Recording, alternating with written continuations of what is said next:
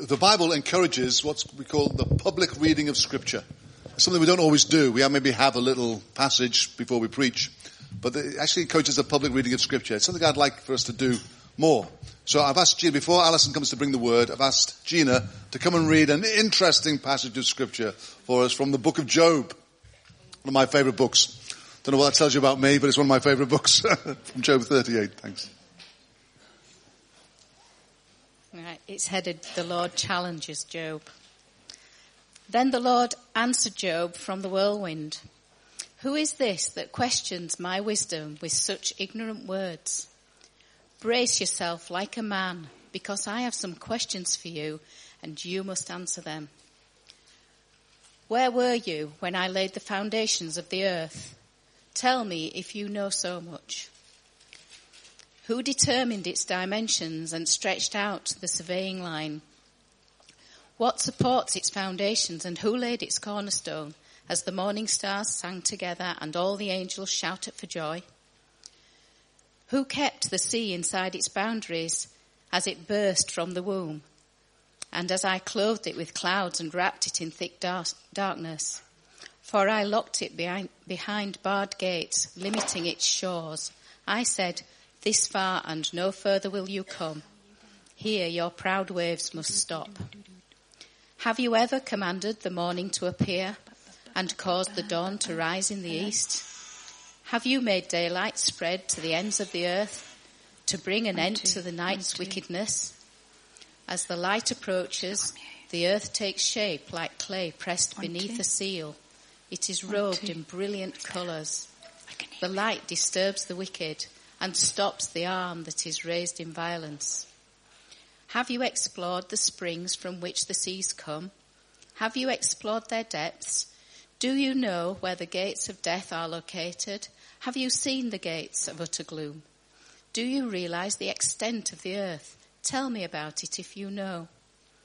Where does light come from and where does darkness go?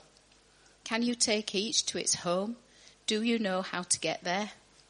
But of course you know all this, for you were born before it was all created, and you are so very experienced. Have you visited the storehouses of the snow or seen the storehouses of hail? I have reserved them as weapons for the time of trouble, for the day of battle and war. Where is the path to the source of light? Where is the home of the east wind? Who created the channel for the torrents of rain? Who laid out the paths for the lightning? Who made the rain fall on barren land in a desert where no one lives? Who sends rain to satisfy the parched ground and makes the tender grass spring up? Well done, Gina. Thank you. Alison, um, so that, it goes on like that. That's not the whole chapter. We thought we'd stop after that, but you get the point. God is challenging Job about, well, where were you? Okay, when I did all this. Alison Lloyd. Thank you. I like looking at things and I like looking at art um, I'm going to show you some pictures. For those in Eagles, I'd like to see if you can guess what these are made from. So first one please. Oh, now, this is one of my favourite pictures. If I ever go to London Gallery, this is the one I always have to go and visit. It's um, painted in oil by Joseph Wright and the reason I like it is because it's all to do with the light and the dark, the effects of light and dark with a candle. And you can't see it very well there, but it, there's so many stories. There's a lovers in the corner. There's a girl. Oh, it's very dark, that picture. There's um, it's all about an experiment and one of the girls is in quite a lot of distress. So, um, that's a really good picture. Right, next one. You might not have liked that one, but that's one of my favourites. Anybody guess what this is made from? Are you an Eagles, Dave? I like your enthusiasm.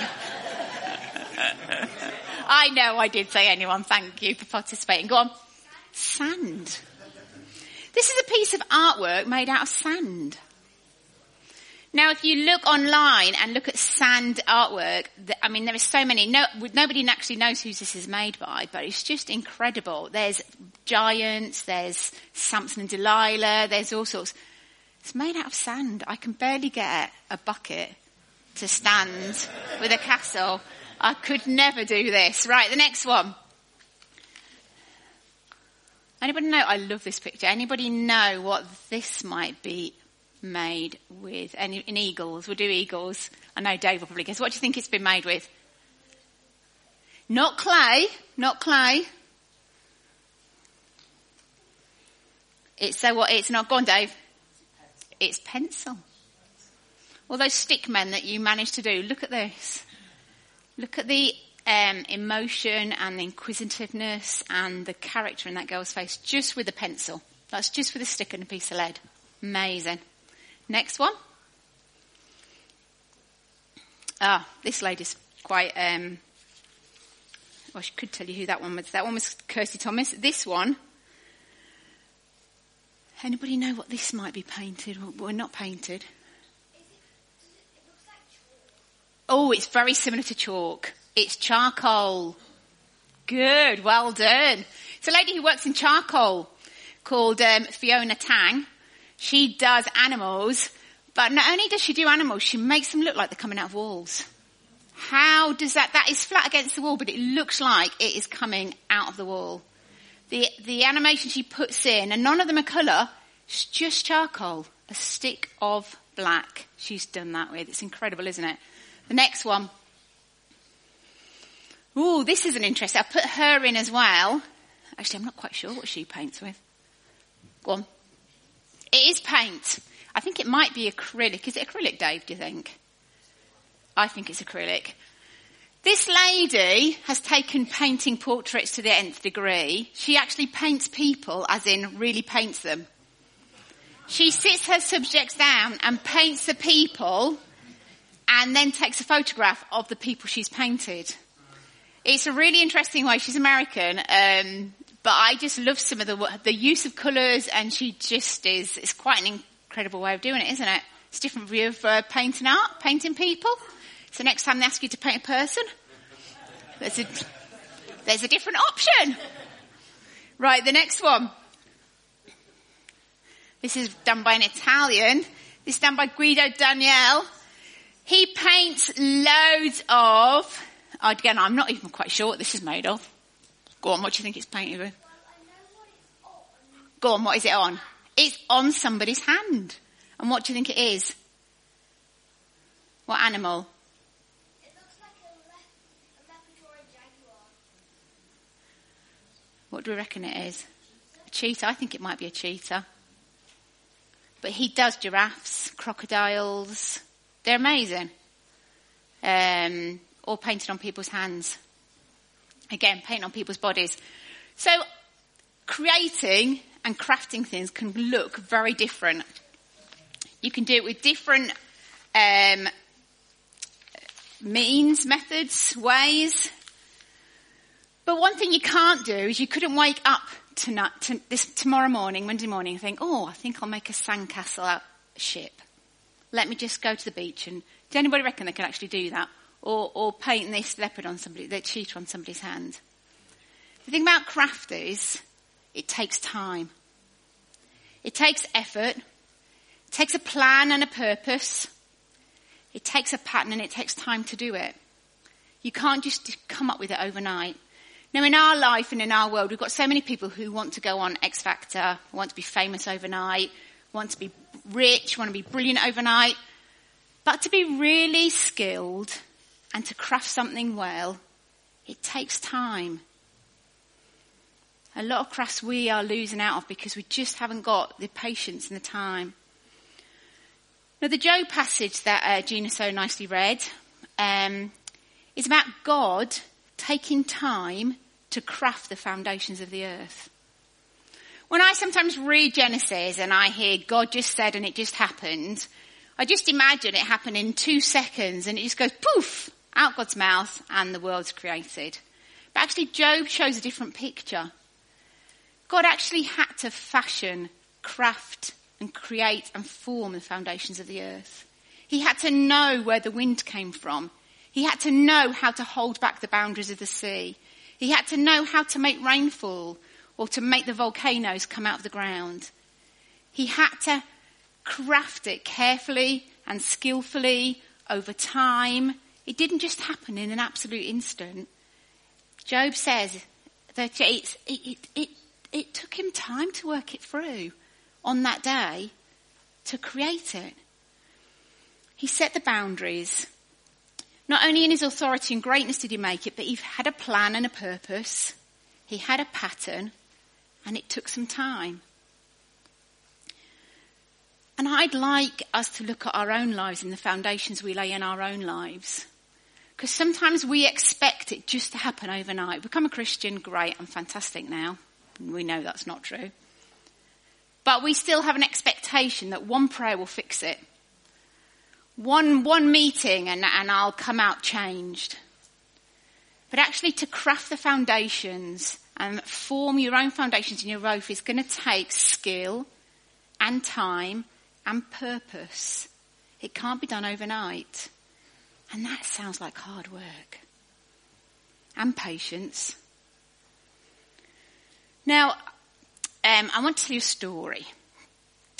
Um, I, when I was a student, I was 16 at school. I went to a school called Pilgrim. Some of you heard this before. I uh, um, went into sixth form, and in my sixth form, along came four new people from private schools um, grammar schools come to my sixth form, and there were six of us Christians, really good friends. We used to do um, CU camps together. I remember being wrapped up in a sleeping bag and being dragged down the corridor by this group. I remember pushing a car down Oxford Road in the middle of London with all the Christmas lights with this group. We did loads of stuff together. There were six of us and we used to pray together, eat together, play together. Um, and four of them were older than us and two of us were in the year below. So the four older ones left for university when I hit 17 and it got to the Christmas after they'd left and I was coming home from my youth group night and I couldn't get home to my house because the bottom of our road had been cordoned off. The main road that we lived off was all cordoned off by police. There was flashing lights. I was thinking, I can't get to my house, so we had to tell the policeman. I just live around the corner. And my youth group leader dropped us off at my house. Didn't think anything of it. The next morning, woke up my, I was going to Boots. I worked in Boots uh, chemist on the cash desk. Um, in my lovely, I had a, like a, oh, it was turquoise and grey and it was really itchy, um, a uniform. Came down in it. My mum and dad says, uh, Alison, before you go to work, there's something we need to tell you. Um, one of the people in your group, Ian, who was one of my best friends, um, he was, he was in a car crash last night the end of our street, and he's died. Now that was a real shock. I was only 17. It made a real impact in my life. Because I stood and I thought, I don't understand this God. I don't understand why he's dead and I'm alive. But what I do know is this. There's a purpose for my life. I am here and living because you have purposed me to be here now and every step of my life, I think back and I think, I'm here and I'm alive because of a purpose in my life. Same for you. Every breath you take today is because there's a purpose in your life. Because you've been chosen. Because there's something for you to be doing and to be. Every time you, you do something or express something of yourself, that's because God created you for who you are, to be who you are, for the purpose He set for you. There is a clear purpose for you. It's a celebration of life. It's a celebration of you. If you're to craft your own life, there must be a belief of a celebration that there has to be a purpose bigger than just enjoyment and just being here and breathing every day. There's a purpose in your life that God has given you to fulfill. That's bigger than just this earth. It, it reaches into eternity. It says the soul which has no fixed purpose in life is lost. To be everywhere is to be nowhere. That's Michael de Montaigne. If we try and be everything to everybody, we actually lose our own purpose. If we watch what the next person is doing and try and do what they're doing, we lose our own purpose. If we try to be all thing to all people, try to fix everything, try to help others with their lives constantly, but lose our own purpose. What's that? We can, we can lose our purpose by actually how we see ourselves, by thinking of ourselves as worthless and useless and no good. But God has chosen you and called you, has handpicked you. He knew in the in eternity when he was laying the foundations of the earth that you would be here right now. He set you in Huddersfield for something now. There's no been greater time for you than now. Sometimes circumstances can set us off our purpose, but I always find that the God always knows that there's something's coming and he can, he can change and we can adapt. And actually sometimes when a crisis comes in our life and we, our purpose change, we move into something even greater usually. I find he, he, he, he is so great. He just adapts things. The other reason sometimes we, we get thrown off our big eternal purpose is because we forget about eternity.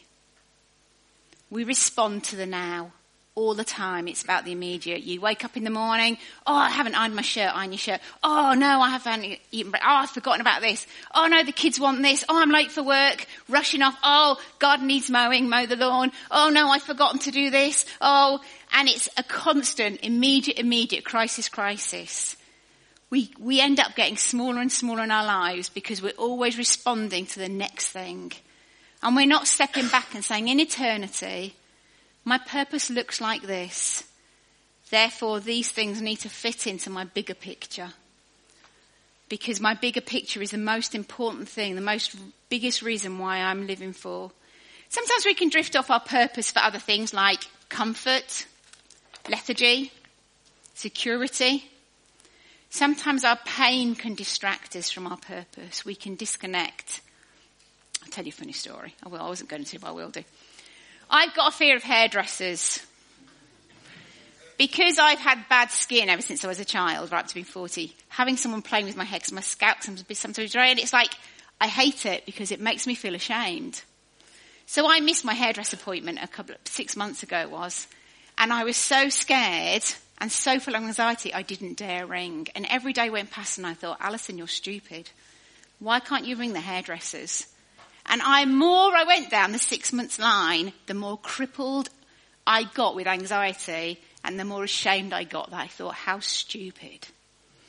So I got to a point, I sat with Sarah and I said, look, Sarah, I said, I can't ring the hairdressers. And she, we did it together and she sat me down and she said, you just need to ring her. It's fine. And I did and I've gone and got my hair cut again and it's all fine. And it was, it was all, but it's, it's that thing of sometimes our bigger picture of life and our bigger view is actually halted because of, um, of things in our own lives, of the pain in our own lives. And because for those whole six months I was trying to avoid the shame that I was feeling, you end up distracting yourself, don't you? Because you know, I knew I should be making that phone call. So the times I had free, I'd go, oh, I need to watch, t- oh, I need to do this instead. I need, so I was making excuses left, right and centre, trying to numb that feeling of shame I had in my life. That actually I wanted that pain to get rid of, to go. So I was putting other things in its place and we do that so often. Whether it be food, whether it be TV. By numbing things in our lives because we're not facing up to them, we can lose the whole big purpose of our lives. And it's not just time we lose, but it's all those positive things that God is, has laid up for us to achieve and be. How God has a picture of you in his head. And it is the most beautiful picture of you that you could ever imagine. He knows your potential. He knows what you're gifted at. He knows what you can achieve.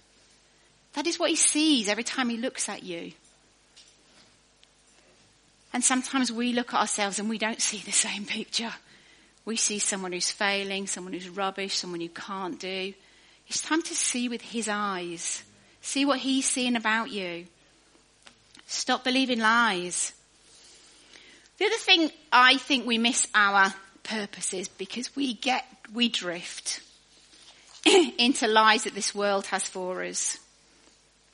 So it can be lies about what the purpose of, of life is. The Dalai Lama says, the purpose of life is to be happy. I don't see that. I don't see that anywhere in the Bible. Because if somebody's in pain and I empathize with them, I feel their pain. So if you're to be following God's heart, happiness isn't what we're after, although we will feel happy. God has given us everything for life and godliness. He's created beauty, He's created art, He's created everything around you. There is happiness. But that's not my purpose. And yet sometimes I have believed, or we perhaps have believed that at odd moments, actually, yeah, I deserve to be happy. This is, this is what life's about.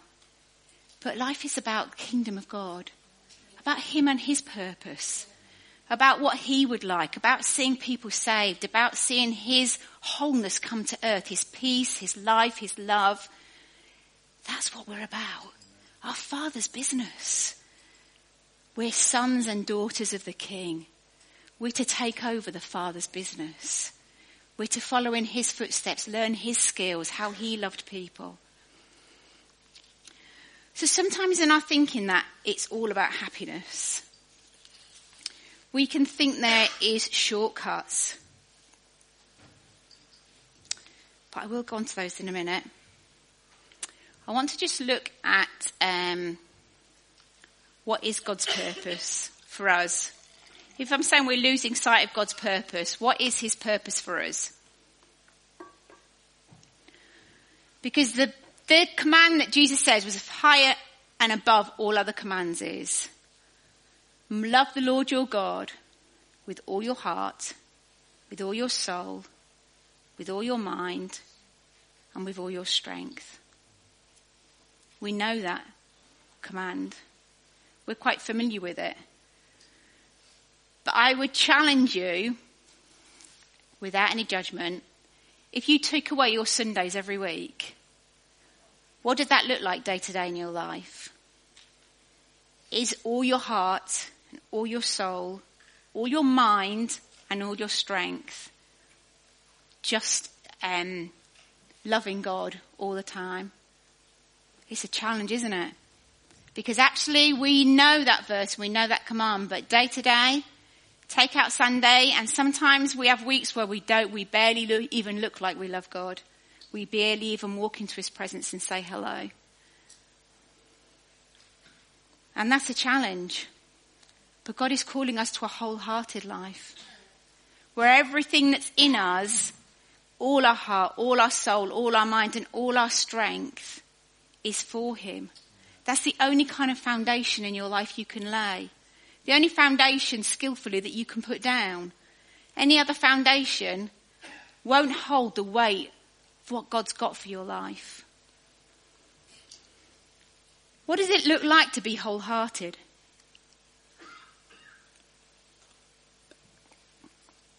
It doesn't look like complete enthusiasm on the days when you're tired.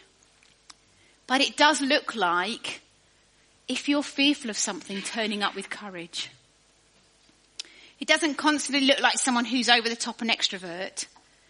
But it does, it does include letting go of powerlessness and turning up ready to make a difference.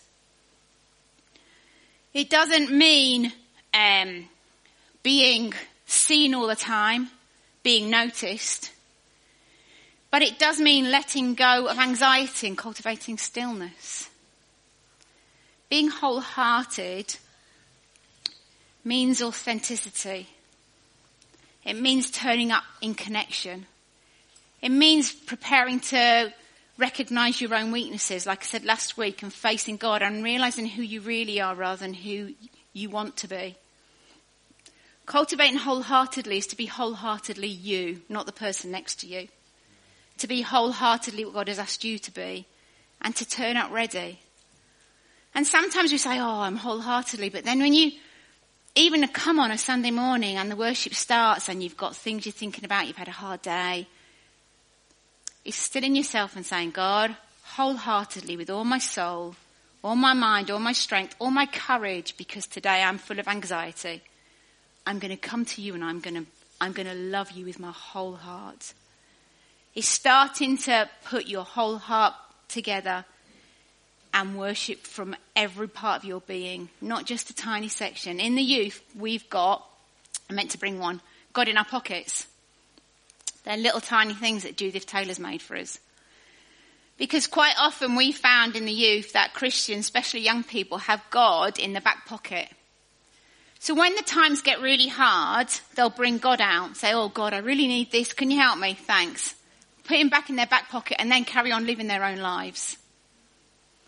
And then when they get to church, they bring him out and say, oh God, you can come back out on a Sunday morning. Gets to Sunday afternoon, it's, oh, I'll put you back in my pocket now. But wholehearted is allowing God to take control. God to be loved all the time, in all places, in all moments. That's the only foundation this church can have. That's the only foundation we can have in our lives. Having God at the centre with all our hearts, wholeheartedness. So, how do we cultivate these wholehearted foundations in our lives? I've just got a few that I'd like to suggest to you. Now, I'm um, been in charismatic circles since we came out of the Baptist church, since I did when I was younger, and we weren't allowed to uh, raise our hands. Anyway, but I am aware that I've been in many meetings where people have promised that if they pray for me, everything will everything will change and everything will go away. Sometimes we wait for that massive, amazing prayer that will change our whole lives, but actually, it's a matter of cultivating and creating a foundation day by day, patterns day by day in our lives, habits day by day in our lives that make us secure. But it's hard work. There's a passage in um, Judges I'd like to read to you, and I like this one because it's about a guy called Naaman, and he's been promised a healing, and in his head he's got how this is going to work out. He's um, amazing. Um, commander of the army. He's coming. He says, I want to be healed. And this is how he, he arrives. Naaman went with his horses and chariots. He wants to show how massive a brilliant man he is. All his horses, all his chariots. And he goes to the door of Elisha's house.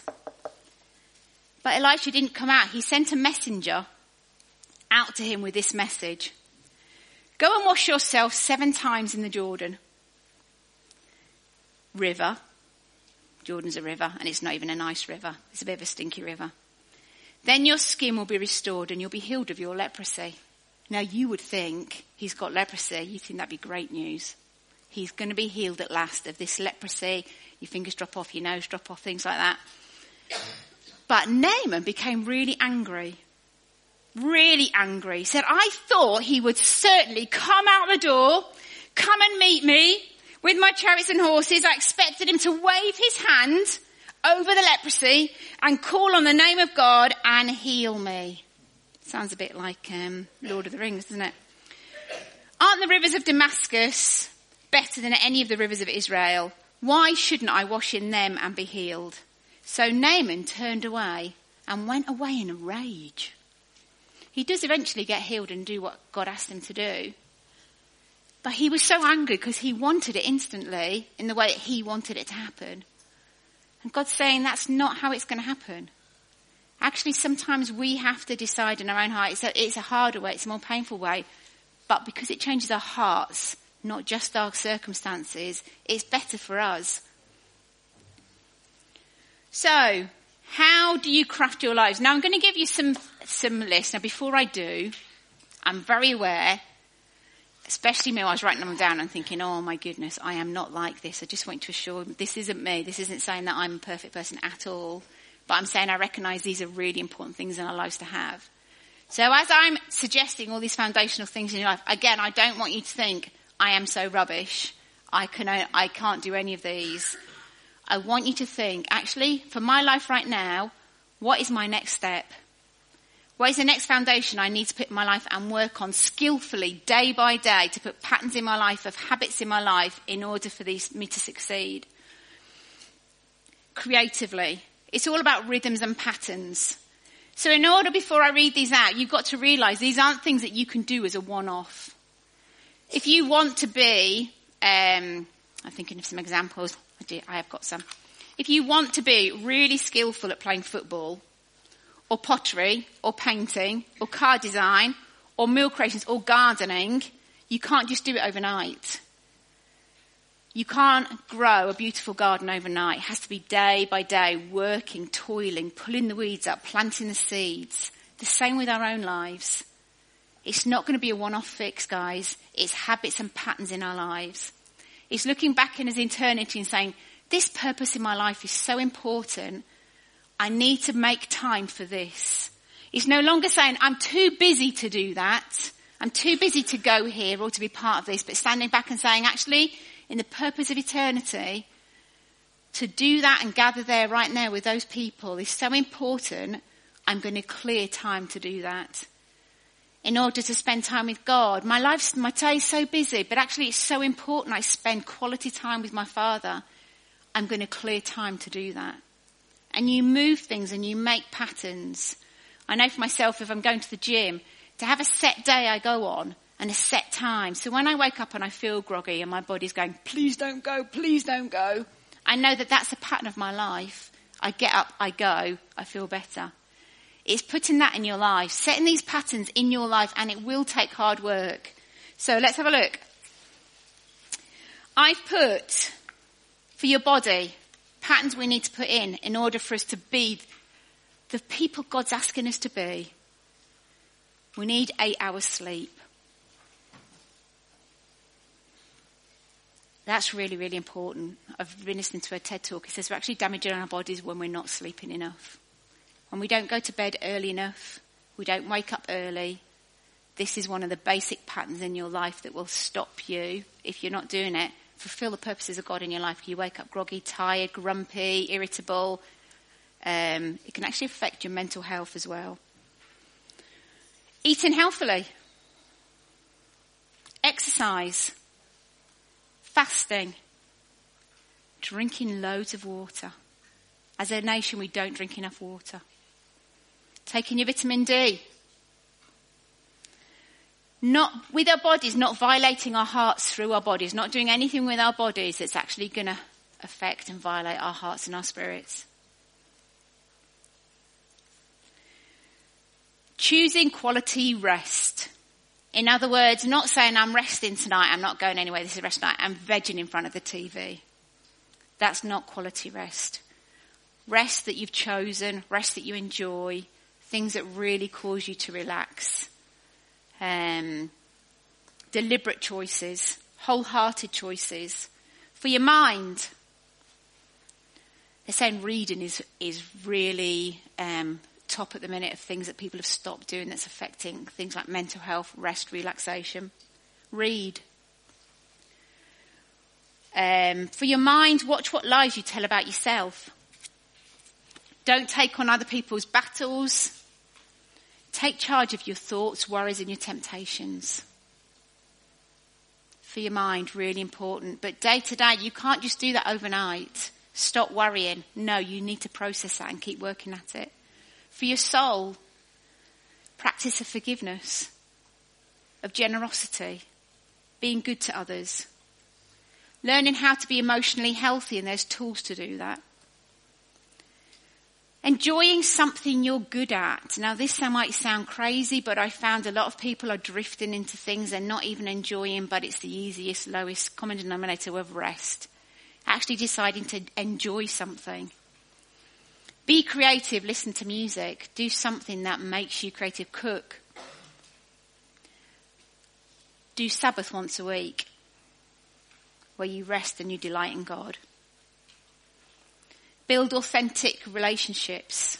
Deliberately go out for people time. For your spirit, practice contemplation, worship, singing in tongues. Definitely practice meeting together. Not just on a Sunday, but during the week. Praying, reading your Bible, studying the Bible, loving others well. We need to feed on the Bible. We need to be praying as a basic foundation to our life. So sometimes when a table's wobbly and there's just one leg that's off, the whole table starts wobbling. It's the same with us. If we are not reading our Bibles and praying, our whole life can be wobbly. And all it takes is that one thing to put back in our lives, right? I really need to get back in the Word. I really need to get back in the praying. I really need to get back wholeheartedly in my faith. Your table might stop wobbling. You might not need all the, all the things that you think you need. You might not be as bad. It just might need that one thing to get back. So practice skillful foundation laying in your life over time with purpose. Just like a craft person would make a, a beautiful picture. Do you want to put any, which one would you fancy? Put on up. With knowledge, time, just as God laid the foundations. Make your life something beautiful. Not because it makes God love you more, but because you know you're worth it. Because you know God has beautiful plans for you. Because you know you are loved. You're not striving to be something you're not. You're just walking in somebody that you already are. But you are working at yourself to make yourself the best person that you can be.